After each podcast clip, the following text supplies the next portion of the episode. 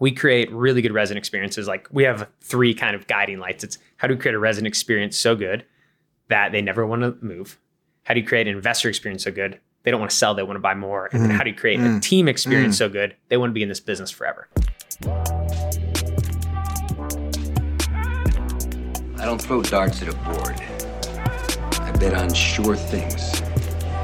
Read Sun Tzu, The Art of War.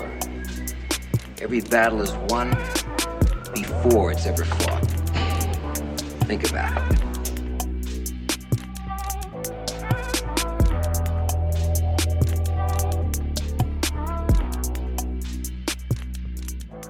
Welcome to another episode of the Profitable Property Management Podcast. Today I have the esteemed Thad Tarkington, the man, the myth, the legend of Second Nature Origins. Thad, thanks for coming on the show. Thanks for having me. Excited to be here. My man, I want to hear some more about your backstory. I want to hear about the journey. Give me give me the uh, the DC Marvel origin story of how Thad became Thad. How is it that you came into entrepreneurship? Was that a dream, an aspiration? What what did you want to be when you were a kid? Yeah. Whew. Well, um, when I was a kid, I wanted to be a professional skateboarder. So Nice. I used to uh, I used to skateboard like ten hours a day, and um, nonstop. Absolutely loved it. You know? Shout out to Bob Abbott, right? Yeah. Yes. Yes. We've we've talked about skating many a time. So, uh, absolutely loved it. Never wanted to be a firefighter, an astronaut. You know, just just like skating. Honestly, never really thought about um, you know a career too much. When I went to college, I actually remember it was just senior year and everyone's applying to schools. I'm like, I just picked a couple state schools. Like, didn't visit them, didn't Google them. I'm like, yeah, okay, NC State. I've heard of that one. Just filled out a couple applications and went to college. So there really was no uh, was no master plan.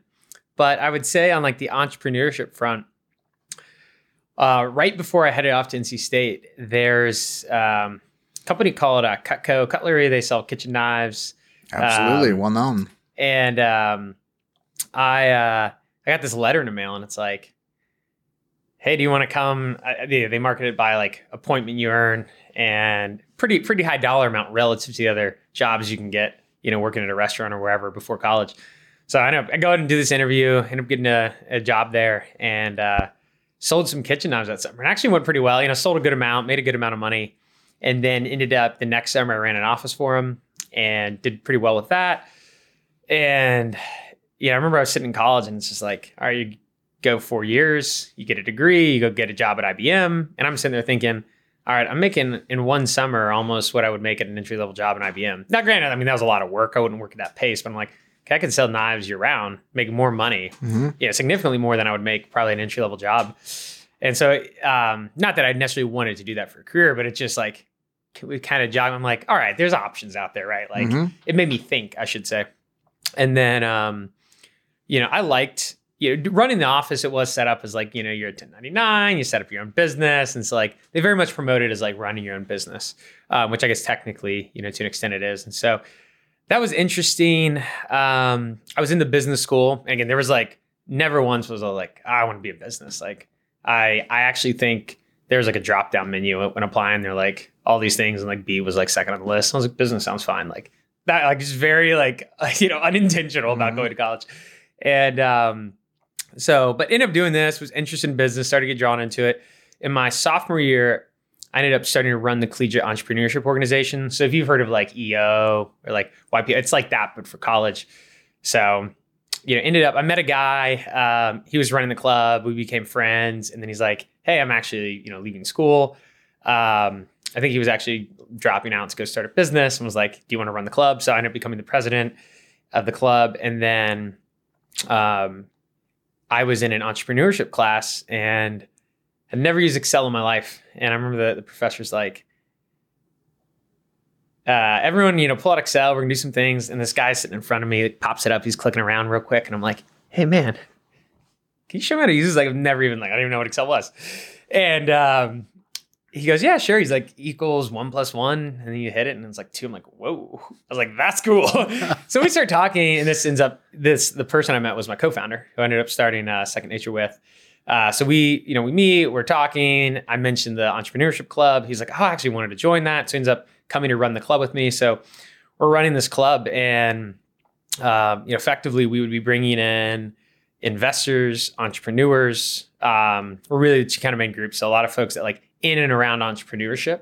And so we'd hear all these cool stories of, you know, all kinds of different businesses um, that people were building, you know, from everything from consulting to tech companies to venture back to bootstrap, you name it, just a lot of cool stuff. And I think it really piqued our interest, um, in, like in business in general. And I remember I started joking to people. I was like, if I graduate from NC State, like I've I've failed. Like there's so many opportunities. I'm like, I mean, I'll keep going to class. Like maybe it will happen, but I was like in my head, I'm like, I want to do something different. Um, and so we ended up, uh, you know, stumbling across this idea.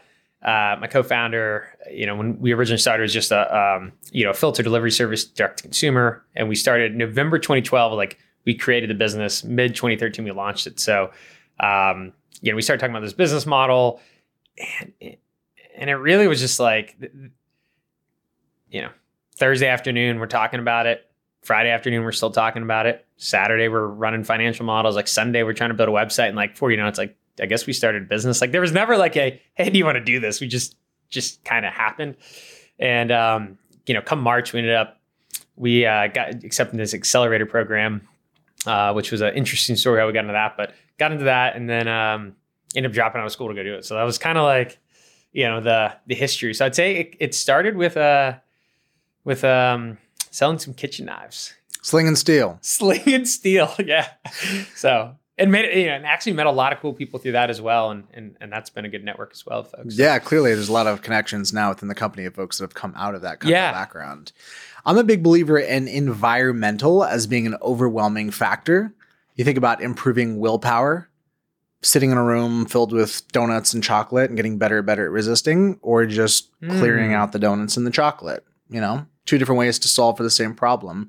In this case, environment, the exposure, the access that you got as a result of being in this club, that felt like a, is it fair to say that felt like a, a really influential and kind of determinative factor in creating the vision for you?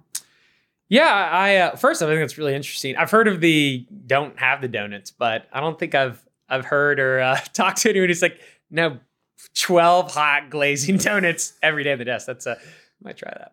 Um, yeah, I, so I think the environment was huge because you know if, if you look at um, you know where we spent our time, it was all right. We need to get you know running this club. Hey, we need to get um, Speakers, investors. So it's like, all right, we're looking up companies. You know, we're talking. It gives us a good reason to talk to some of the Oh, yeah. senior Oh, professors. yeah. the, hey, who do you know? We're networking. It's like, you know, just start to see what's out there. And when they'd come in and talk, like we got to meet with them before and after, kind of prep the interviews, and like, you know, it's just. I mean, it, it's hard to think back to it now, but I'm like, we just didn't know anything, right? Mm, Like mm. people would come in and just be like, you know, I, I remember this one person came in and, and uh, spoke, and uh, you know, they had this like transit business. They put like GPSs on um on buses, and like it started as an accident, and then they went into a meeting with uh, NC State, and I think it was they basically were describing what they could do, and they're like, wait, that's cool.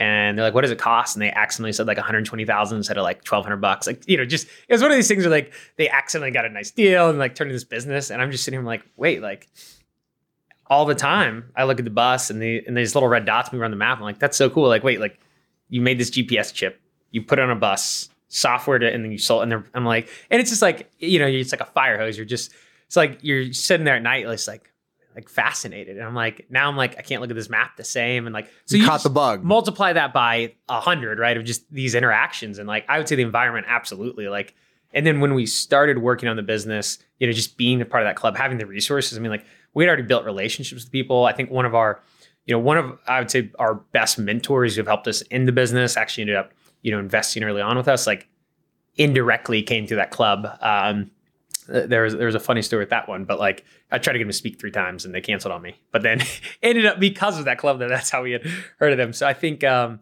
yeah, the environment is huge. So glazed donuts in the desk. You works. mentioned not knowing what you were doing.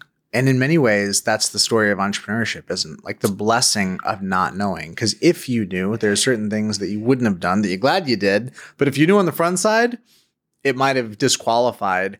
What did you think you were getting into with entrepreneurship, and and what has the actual experience been like uh, these years later? What was your kind of initial conception, and contrast that versus the actual journey? Hmm. Whew. So,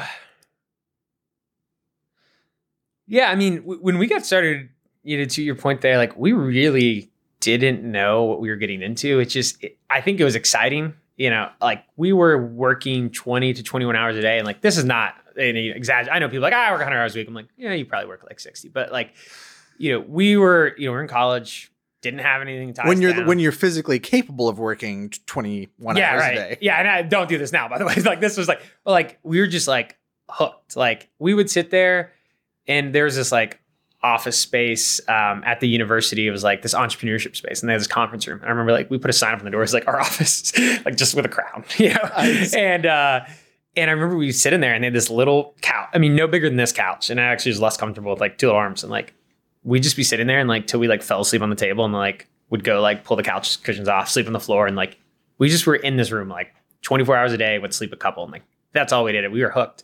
And so I think like there was not a lot of, you know, sitting down and thinking like, hey, what's entrepreneurship going to be like? Mhm. You know, and the expectations. I mean, I think at the time we're like, hey, if we could like, you know, do over a million dollars in sales, that sounds like a really big number. Like, you know, I'm like, I think I had like a couple thousand bucks in my, you know what I mean? Like, you know, and I was just like, that's a huge number. Like, I don't know if we'll ever get there. Um, you know, and so like it was very much like, you know, you hear these like aspirational things, like that sounds exciting, but like, you know, I remember at one time we're like, yeah, maybe like one day we'll have a couple people on the team, and like, I think you know, and you're getting all this conflicting information. I think like one day my co-founder read like four hour work week, and he's like, we need to automate this all and work like two hours. I'm like, that's a great idea. And like the next day we're like, wait, but like, you know. Steve Jobs worked 100 hours a week. We're like, what do we do? You know? but like, it wasn't like, what do we do? We just like, I just felt like we were like, not a leap to the wind, but like, yeah, Yeah. we're just kind of like, Yeah. you know, just moving. But the main thing is like, we just, we did like, kept our, our foot on the gas and like just moved, learn. Obviously, every time, you know, we, we settled into a cadence.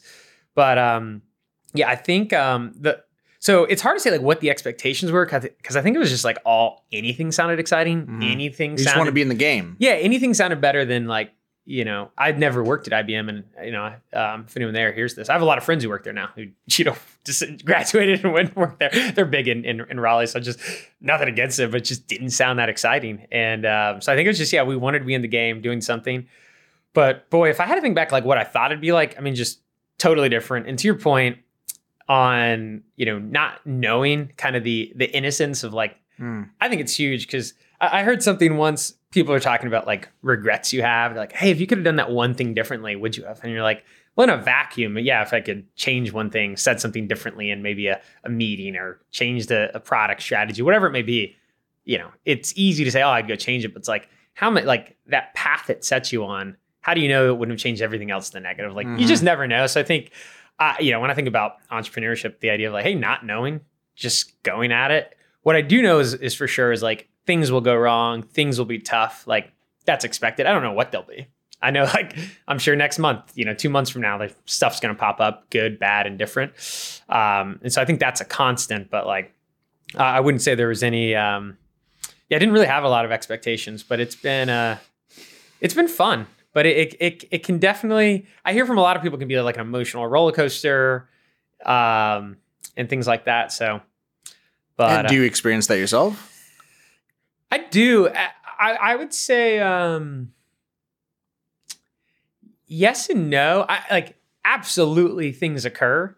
And I think, you know, if you look at like one day, I'm I'm I'm curious to hear your thoughts on this, but like I feel like in a single day I get like 10 pieces of really good news, like a couple pieces of really bad news, some indifferent news, like and it's just it's so much it's almost like neutralizing if that makes sense like and there's i mean there's definitely weeks or like there's definitely stretches where like you might be working through a tough situation or like you know you're trying to get something launched and it's like gosh like you're at the one yard line and you know you maybe have to cancel a you know a fun weekend and work for like there's stuff that i think is a little bit of a grind but like i i, I personally hasn't been you know maybe it's just all i've ever known right like i've been doing this you know Yeah, you I don't just kind of jumped in. I haven't known anything different. a comparative baseline. So it, it's hard to say. Like, So, Yeah. what does create peak stress for you?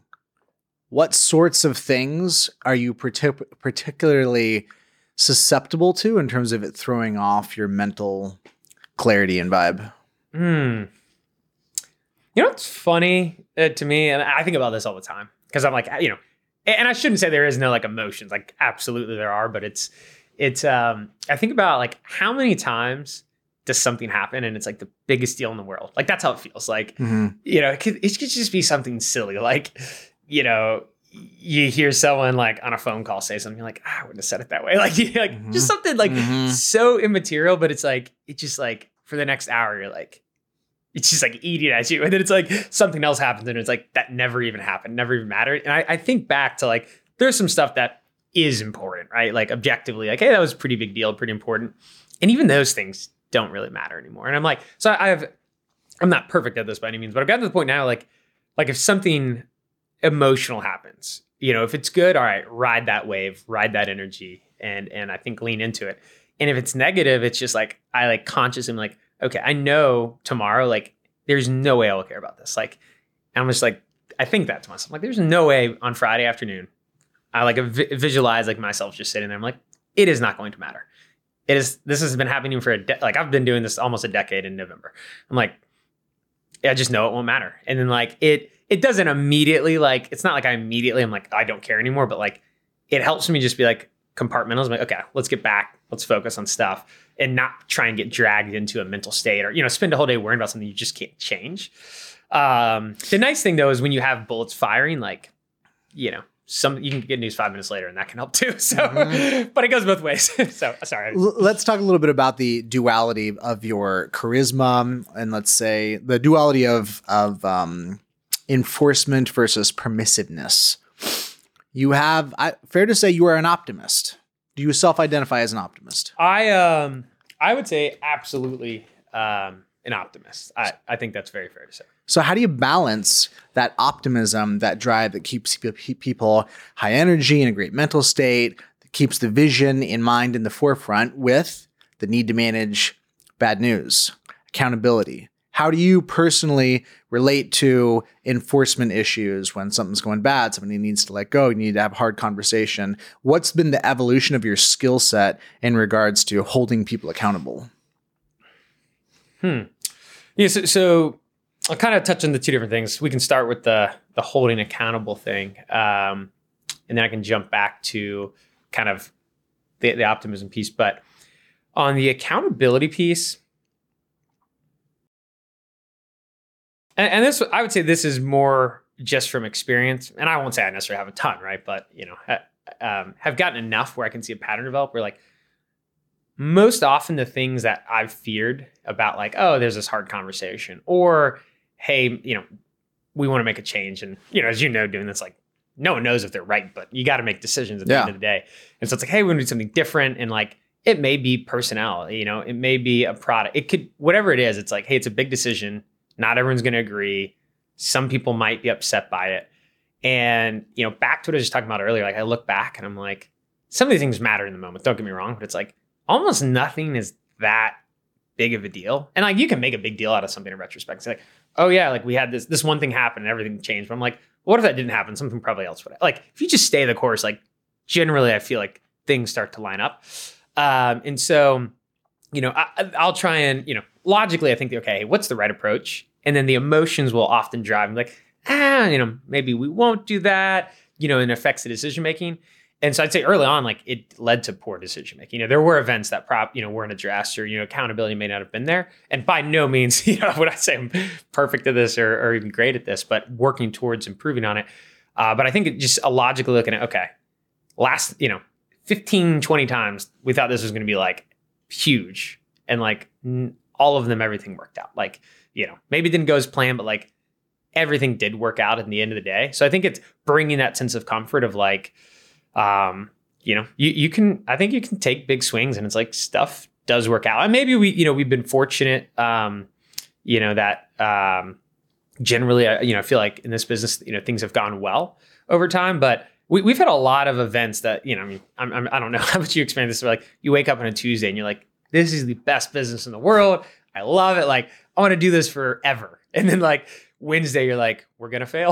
like it's always, you know, it, not that dramatic, but like, you know, you get those Yeah. like, I mean, even in the same day, it's back to that like roller Mhm. coaster. And I guess maybe it's there. It's just to me, I'm like, it's just like, it's it's kind of like if you're like water skiing or something, you a little you you're going so fast you don't even feel the bumps kind Mhm. of thing. And so like I think um, you know, thinking through those events, that's something I'll, I'll often try to do. Those like, okay, hey, we may, need to make a big personnel change, or we want to do something that like change the way we've been doing things, and the team might be like, hey, like we've been doing this for two years, or like hey, the way we maybe decide to to to interact with customers, whatever it may be, that could be a controversial topic. I always remind myself, like, we've done stuff that crazier or similar level of like potential risk, and it's it's always worked out. So maybe that's not a good idea to approach it that way, but that's kind of how you know. I, there's a there's this show, um, just a little bit of a joke, but it's called Entourage. If you've ever seen that show, I watched it a long time ago.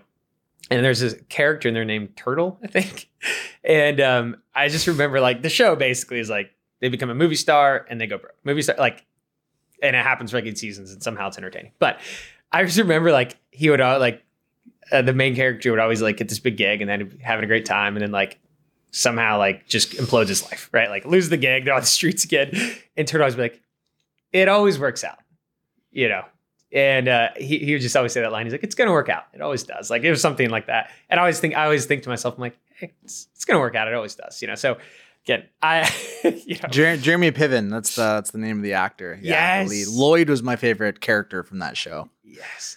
Okay, look, The assistant that he always yells at. yes, Lloyd. yes, that's right. It's I kind of want to watch that again. It's been a while. That was a dude. That was a great, Great, show. great intro music, by the way. Yes, Yeah. dude that's yeah that was a great show but so i think i think that's part of it and then um yeah i think on the optimism stuff i mean almost certainly i think most entrepreneurs are optimists if not all like you kind of have to be um i mean i'm sure we've we've all met entrepreneurs that maybe trend a little more negative than than um than um some folks but generally you know there's so much unkno- unknown so many things that can go wrong i feel like if you're not eternally optimistic it can be hard to keep the energy keep pushing things forward and those events that happen where Mhm. like you know i may wake up and be like oh the world's imploding it's like again i just kind of detach from reality and say Mhm. okay i know fast forward two months like i don't know what it's going to look like but i'm sure it'll look great and i'm again sure i won't care so it's I just just keep Yeah. following the process keep doing the work keep making as good quality decisions as possible work with the best people you can and you know i think things tend to work out Let's lean into the optimism. Let's talk about the law of attraction. Let's talk about projection, visualization, vision. You're bringing something into existence. To be a visionary is to believe in something that has no rational basis. It's hmm. made up. It doesn't exist. But if you say it enough times, if you believe it enough, your conviction in- infects other people. You clearly have that gift. What does it look like for you to bring on a, a caliber of talent that's bought in based on the vision? Talk to me about recruitment. Talk, talk to me about uh, surrounding yourself with talent and keeping them sufficiently inspired to call out the most and the best from them. Mm.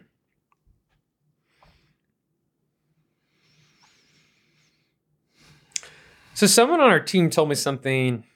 I think this was a few weeks ago. We were doing uh we had like a sales kickoff for the year, and then like we did this. I'll call it like a go around the table. It's just like, hey, everyone highlight, you know, about everyone one thing. And um, when they got to me, they said, I can't remember the exact words they used, but like, hey, your eternal optimism, like your crazy ideas, like, you know, when I hear them, I'm just like, these are insane. Like, like in my head, I'm like, yeah, that's wild. But like to you, it's just like another Tuesday. and like, and then like, you know, not all of them do, but like they've seen them pan out. And I think, um, you know, I, to me, I just, you know, do what I do in my head. Like it's just how I think. But I'm like, it was interesting to hear that perspective of like, you know, at least in, in their mind, I was like, hey, there are these ideas that some people would be like, man, that's like a little ambitious. Mhm. But like, you know, you, you eat an elephant bite by bite, and it's like you fast forward two, three, four years, and it's like Mhm. time and time again, they seem Mhm. like, wow, like we're act like Mm. you're not kidding. like you Mhm. actually want to do this. And I'm like, you know, and so I think that was interesting to hear. Um, and so I, I would say like, you know, something that really drives me, and I think, you know, like a ton of people on our team, um, you know, kind of fuel the excitement where it's like, you know, they're passionate about the products, they're passionate about the market, they're passionate about the customers. And so like, yeah, I think, you know, um, you have seen it like Andrew, like Andrew and I, um, you know, my my girlfriend um always jokes like, you know, we'll be hanging out and like he'll call me and be like, hey, you got like two minutes?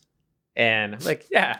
And like four hours later, and this is not like, and this is unfortunately like four nights a week. Like, but it's like, you know, let's just call me. It's like, you know, we start talking about like, I mean, like three hours later, we're talking about like 2040, like some product. And it's just like, it's fun, right? It's exciting. And so I think like, yeah. there's a ton of, you know, I, I won't bore like there's a bunch of names here, but so many people in the team. It's like, you know, they'll call me and be like, hey, you know, here's some little tactical question I have. And it's just like, we, you know, we Mm. just start Mm, uh, discussing. So I think for, for me, it's like recruiting bringing people in who are passionate mm. and it creates this, I mean, energy is so important, I yes, believe. amen. And it creates amen. this flywheel. And like, I, I just, I personally just hate negativity. And like, I mean, there's always going to be some level of like, you know, I would say drama or whatever it may be. But like, to me, it's like, it's so important to actively try to push that out and say, hey, like, how do we create good energy? Mm, um there's this uh Mm. this um you can call it like an essay or something There's this guy called frank slootman i think he's the or he, he did two companies the ceo of snowflake now he wrote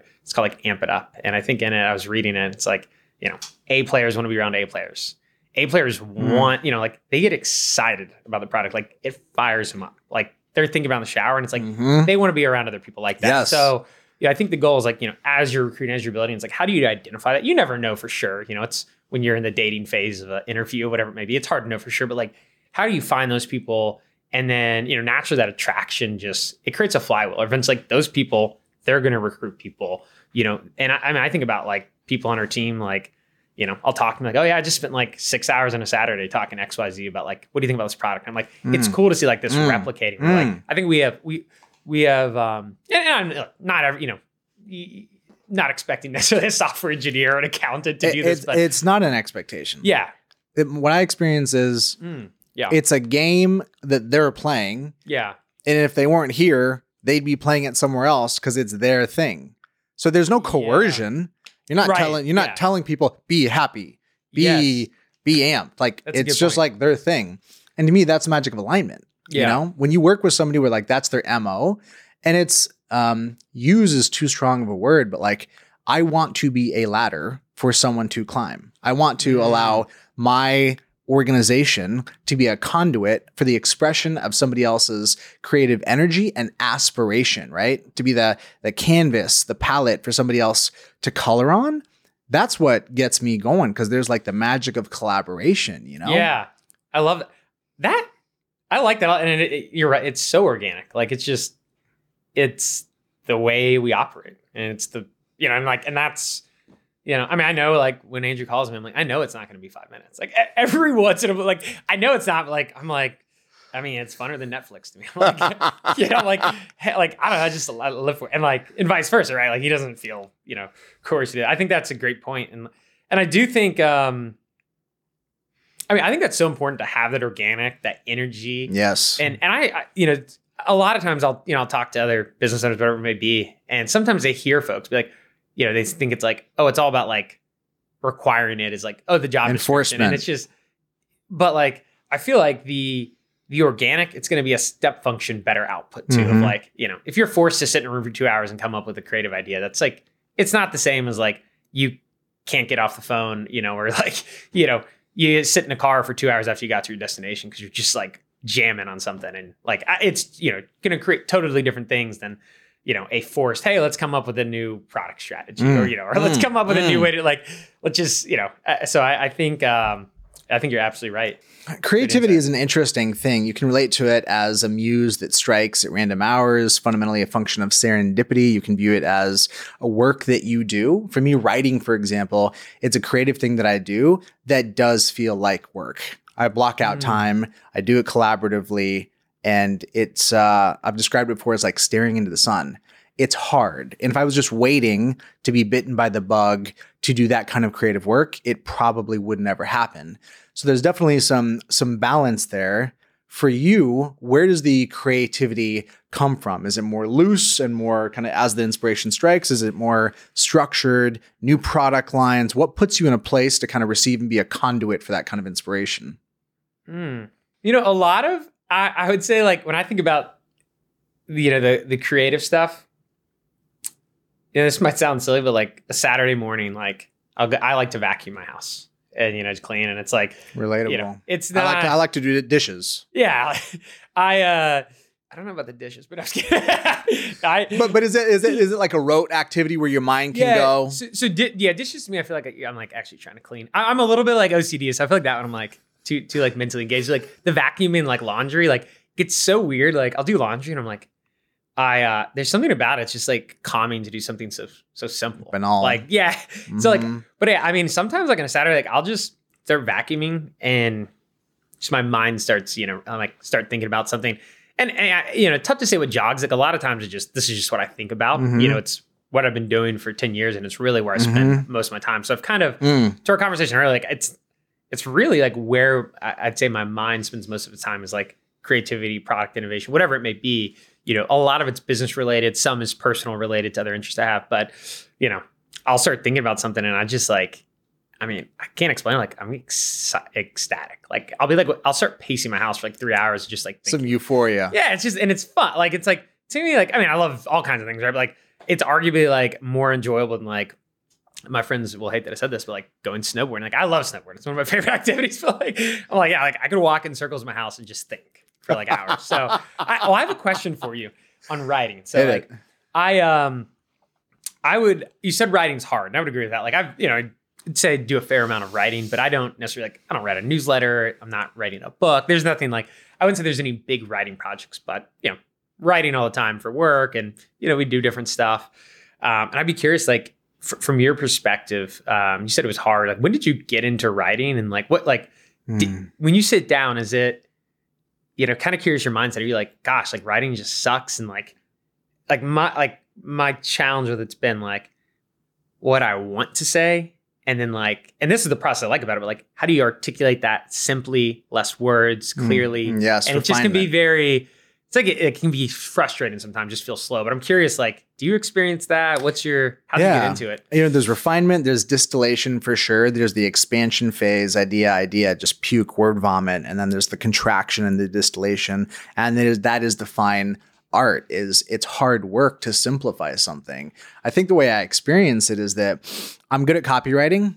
I have the gift of gab verbally, and doing it on paper is something that I can hone in on. But it is just, it's, it's just, it's serious mental effort and mental hard labor.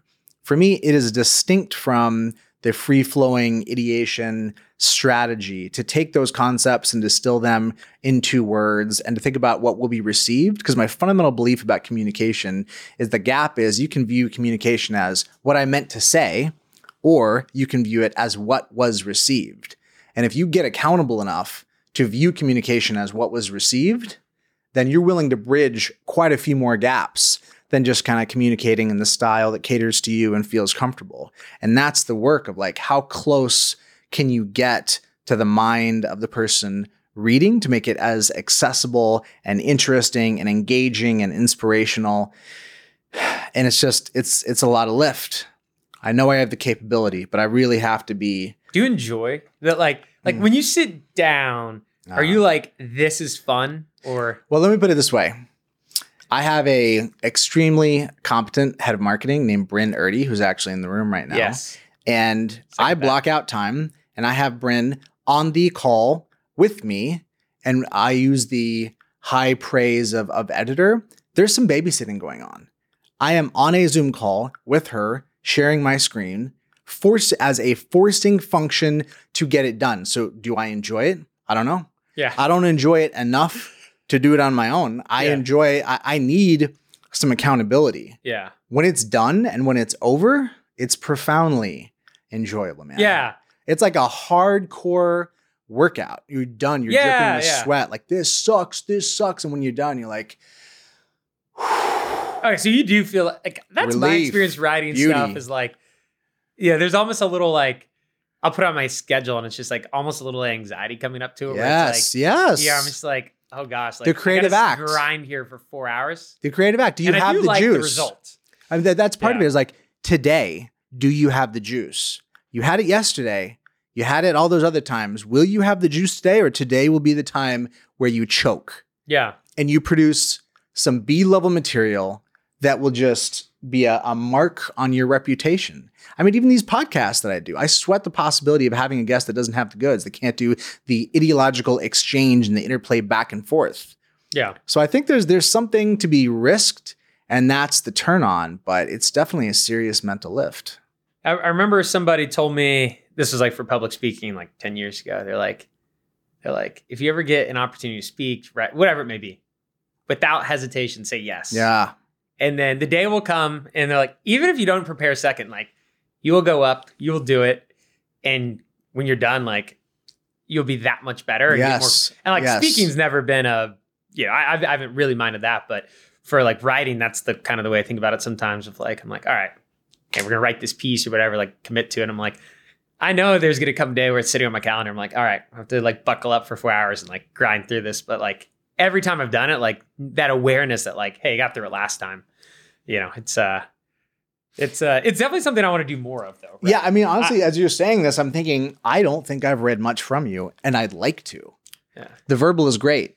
The but the supply, the divine of like that distilled thought, I would love to see that from you. And you I, know what? I'm. This might be a little nudge, like, and I, I'm sure you know this. Like, you got. I'm sure you social media. Like, I'm just not like. I'm not very active on social media. I don't.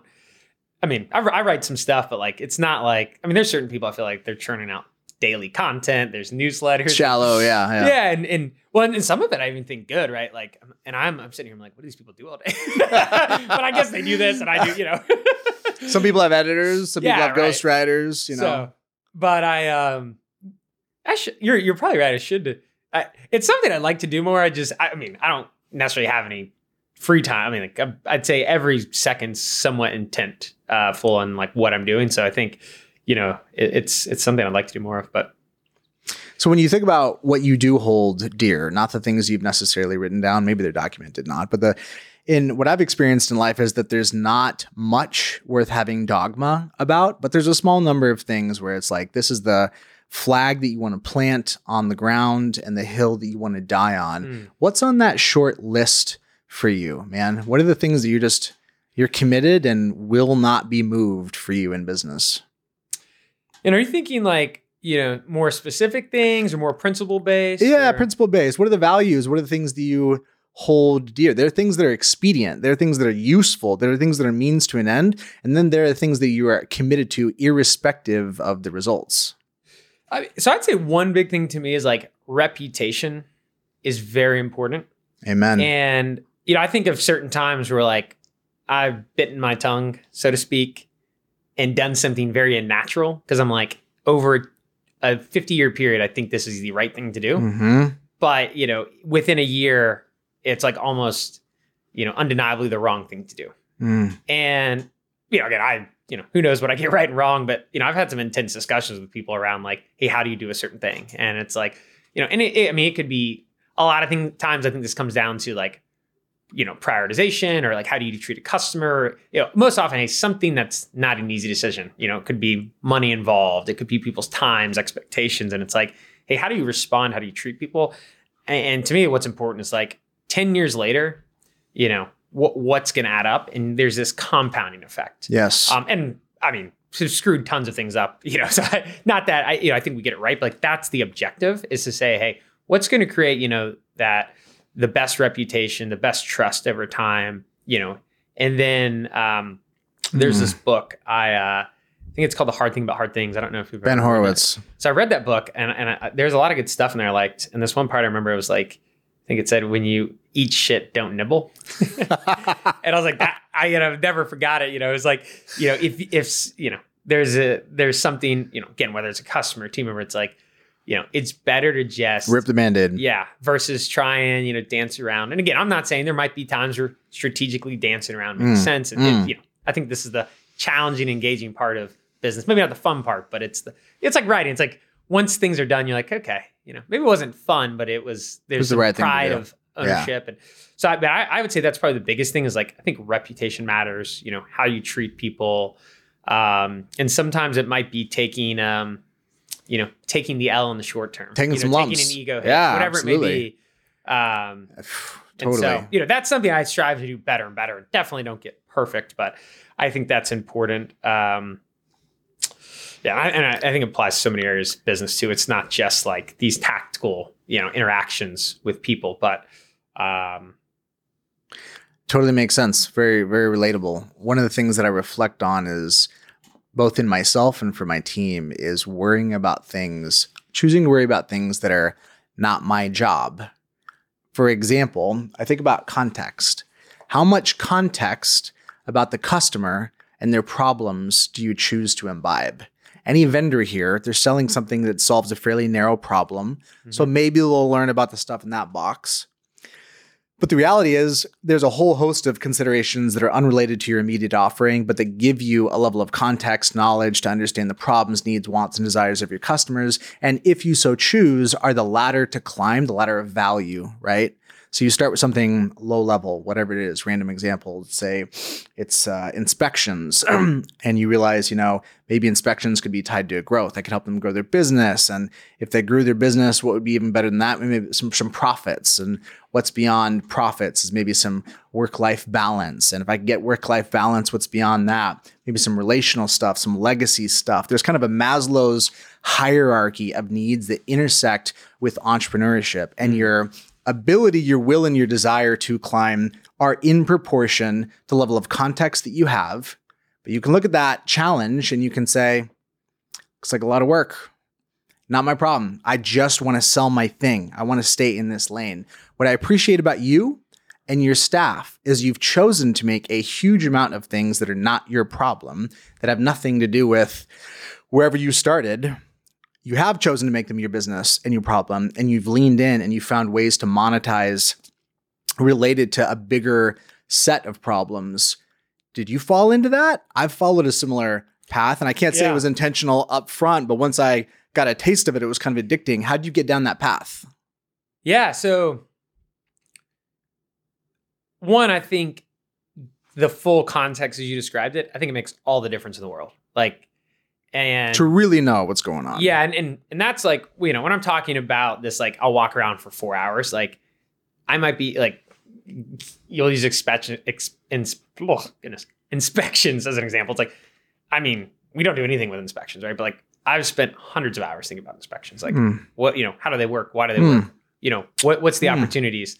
And like, you know, 10 years, what does that look like? How does that impact the experience of like a resident? How does that impact the experience of the property manager, the investor? And like, like, I mean, I'll think for Property awareness. around like, you know, okay, if an inspect, you know, if you did an inspection this way, you got the reports to the investor, like what information do they gain? It's like, do they get more excited? They want to buy more property. Does the churn rate flip from like 20% to, po- you know, negative, you know, positive 20 to negative Mhm. 20? I don't want to confuse Mm. people. Instead of losing 20%, Mhm. you gain like like that's the kind of stuff I'm like, and you know, it, it all comes together. And I like, I mean, I would say like to me, it makes all the difference in the world. And there, there is, you know, there are, I'd say, you know, folks out there, it's just like stay in the lane, and it's Mhm. like, Don't get distracted. you know, and and I, focus. I mean, I, I don't want to say like focus is not important. I think you know, clear goals and and have you know, we do EOS and have rocks and things like that. So I do think you know, I, you know, it's important, but in the creative time and thinking through like you know what are all the downstream effects if you know if i move this pebble in the Mhm. river so to speak like where's that water molecule five miles down you know it's somewhere different right and so i think i've actually you know, i'd be curious to hear your take because this is something i like you know um you know about what you've done is like you're in some businesses where i think a lot of people are like what is you know profit have to do with like automation Mhm. crm and Mhm. say like all these different spaces and you know i'd be curious like i'd have to imagine this is true but like how how many times like what you learned over here is like makes a massive impact over here and like you sit there and think gosh i couldn't even do what i do over here without this knowledge i'm curious how you Yeah, you know, I think as you're saying that, what's coming to mind for me is just thinking about the the the reality that if you have no plans to expand and you're not going to start anything new and you're selling your your model T, your all black Model T and that's it for all time, maybe you do justify knowing less and worrying about less. But what I've found is that I'm stimulated and I'm fascinated by the full scope of considerations that motivate my client and how I can help them win. And so, what I choose to bet on, the order is not, hey, here's a new idea where I can make money. Let me go learn about the context. No, it's like, let me learn about the problem space. Let me get obsessed with the problem space, mm. believing that I will be able to monetize a new product line. I'll be able to serve in some way. And for me, that's the right order of operations is to walk in faith that if you get close enough to the problem and you have the gift, the gift to create, the gift to bring along talent that you can solve. And so I've historically given myself permission to lean in well in advance of me having something to sell or solve a specific problem. And that's intuition. That just kind of feels right to me, but that's kind of how I roll with it. Mm. Yeah. That's uh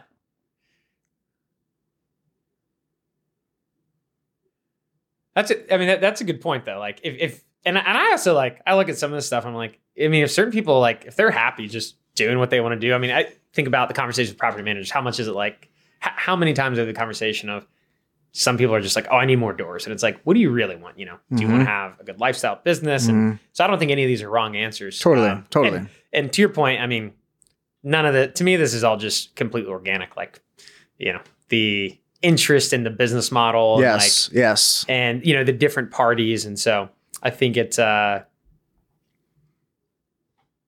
the end of the day yeah, it's just fun So, it's Getting getting us, so- obsessed helps. yeah oh yeah and i think you can and you know i mean if, if there's folks out there who go hey maybe i don't naturally feel that way Right, you know, right. i think there are ways where like you know maybe if you force it right like for a while and this i'm just thinking on the fly here but it's like hey do go learn about something yeah. and realize, hey, it does the light bulb finally goes off. Like Yeah. I do think some people, you know, could unlock that creativity more by just, you know, saying, okay, I'm hearing that like not staying in the lane, there's value. You know, maybe I haven't done it, but like, hey, why don't I go spend like a week learning about, you know, how uh, you know, rent collections work and that, you know, what's how does the the resident you know experience that may never touch it with a 10 foot pole but like you start to think like you know you see those patterns develop and so i think that could be uh you know for folks that don't naturally do that there could be a way to unlock that I'm, i don't know if you've ever researched that or You know, the thing that you're saying that just came up for me was you mentioned resident experience. People crave order in chaos. And so, amidst getting obsessed with all these different facets of the business, generally speaking, you need a unifying theory to direct your effort and the problem space you're committed to. The line of inquiry that's expressed itself on your palette has been the resident experience. Mm, I would love to hear for once and all. Give me the definitive explanation for your commitment and obsession to the resident experience. Why has this become the high watermark of where you're willing to plant your flag and the, the Mm. fight that you're willing to engage in? Yeah. So, you know, when we look at our business, something we noticed, um, you know, call it, we've been in the property management space, you know, a while now, um, called 2015. And, you know, so I wasn't in the business in 2000s, 2010, but something I've heard talking to a lot of people was like, you know, there's almost no one with over a thousand units they were managing like as a scattered site single family manager. Uh, part of it was technology, professionalization. And so, you know, parking that on the side real quick, like that's some information, let's say I've gained just talking to people. And then, you know, w- when we came into this, you know, we looked at the business and said, all right, you've got, you know, three parties in this. You've got your investor, you've got your resident, and you've got the property manager, their team, vendors, that that collection. And, you know, the perception we saw was, you know, a lot of the industry was just, you know, looking at, okay, I collect the rent, you know, find a resident, collect the rent. So like leasing, application, rent collection, like those are functional things I do. Mm-hmm.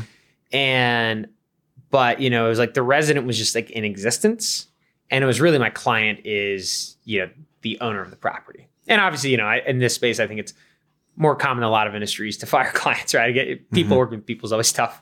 And um, yeah, there's a lot of different expectations, but it kind of seemed like, hey, my job is just to get this like money in the door The functional, the literal. very functional and to appease the investor. And, you know, as we were talking about before, like I just, you know, like for fun, like I'm calling up property managers and like just chatting. Hey, tell me about your business. Like, you know, what do you care about? You know, and, you know, as we go down these rabbit holes, you know, you start to see all the interconnections. And, and I would say like, you know, there's so many business opportunities out there and so many things, you know, like I could sit for with you for 12 hours and be like, gosh, here's 90 different businesses and like totally different categories that I think are fascinating or big opportunities.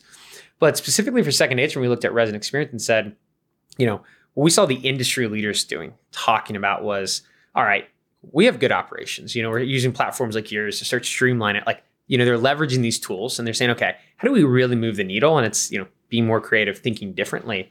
And, you know, so, so we started to see people doing certain things on the resident experience side. And, you know, I think the naysayer might say, oh, okay, that thing, like, it's just one thing, it doesn't matter. And I would say you're you're you're right. One thing doesn't matter. But, you know, In aggregate. hundreds of decisions and making it a focal point over decades, things will change and they will change dramatically. And so, you know, and, and I think the hard part is like sometimes you you might feel like, gosh, you know, we're not moving very fast, right?